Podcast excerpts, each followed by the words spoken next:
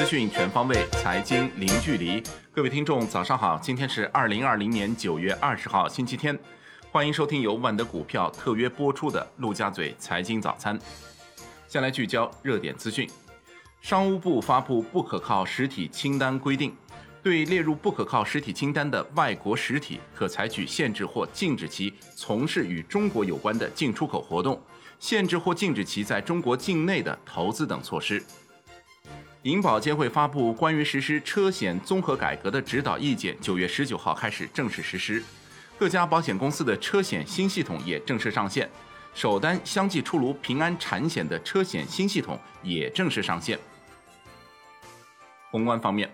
央行货币政策委员会委员马骏表示，预计今年四季度中国 G D P 同比增速将恢复到百分之六左右，经济复苏的任务或将在明年一季度基本完成。宏观政策将在那时开始回归常态。全国政协常委、中央财经领导小组办公室原副主任杨伟明称，全年实现一定幅度的经济增长可期，我国经济已实现了快速恢复，疫情冲击得到了有效对冲，供需两侧及其内部结构性的恢复比较扎实，三四季度将持续恢复。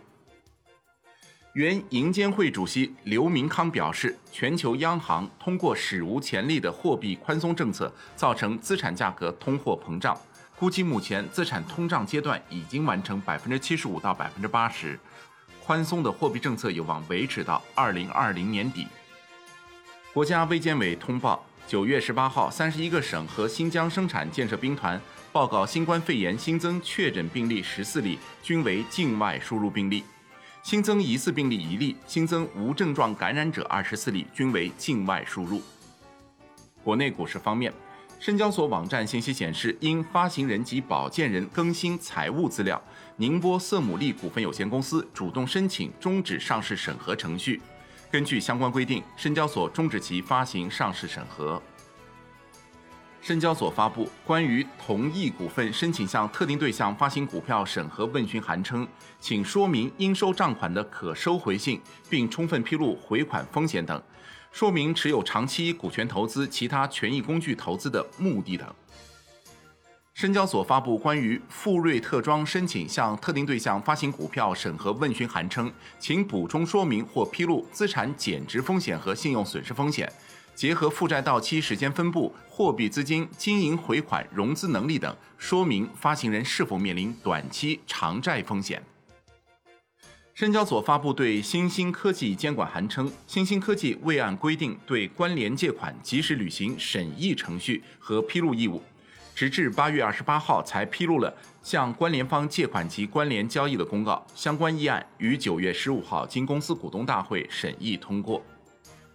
原银监会主席刘明康表示，目前处于资产大轮动的早期阶段，投资者将从低风险资产转向风险资产，寻求更高回报，这将持续到二零二零年甚至更久。中泰证券首席经济学家李迅雷表示，加大对金融资产，尤其是权益类资产的配置力度，减少对房地产的配置比例，确实符合大逻辑和大方向。今年由于权益资产中部分热门板块涨幅已经比较可观，要更加重视风险和低估值板块均值回归的可能。金融方面，央行副行长陈雨露表示，下一步要建立和完善促进绿色金融发展的体制机制，继续开展绿色金融领域国际合作，要引导金融机构加强对气候和环境风险的识别、分析和管理，要防范环境与气候风险演化为金融机构风险和系统性风险。对应的数据显示，截至到九月十八号，今年以来新成立基金数量达到一千零四十四只，超过二零一九年的一千零四十二只，创下历史新高。发行份额达二点一七万亿份，历史上首次突破两万亿份，并且不断刷新历史新高。楼市方面，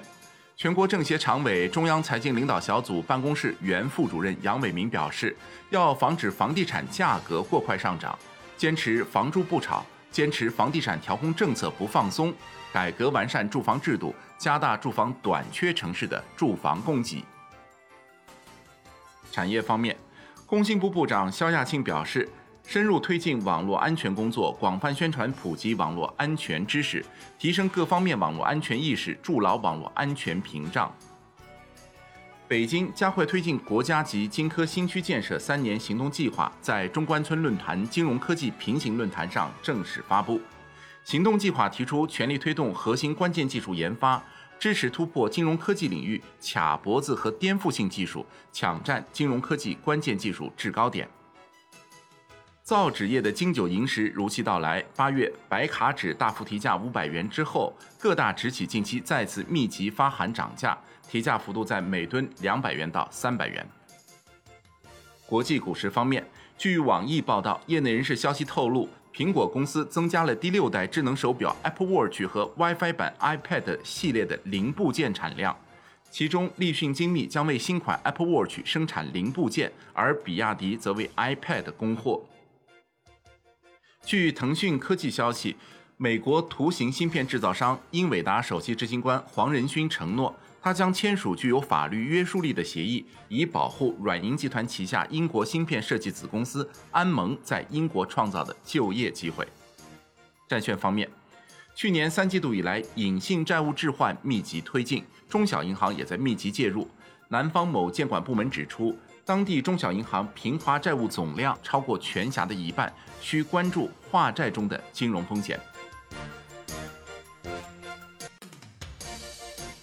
好，以上就是今天陆家嘴财经早餐的精华内容，感谢您的收听。获取更多专业资讯，请打开万德股票 A P P， 也欢迎您关注并转发。我们下期再会。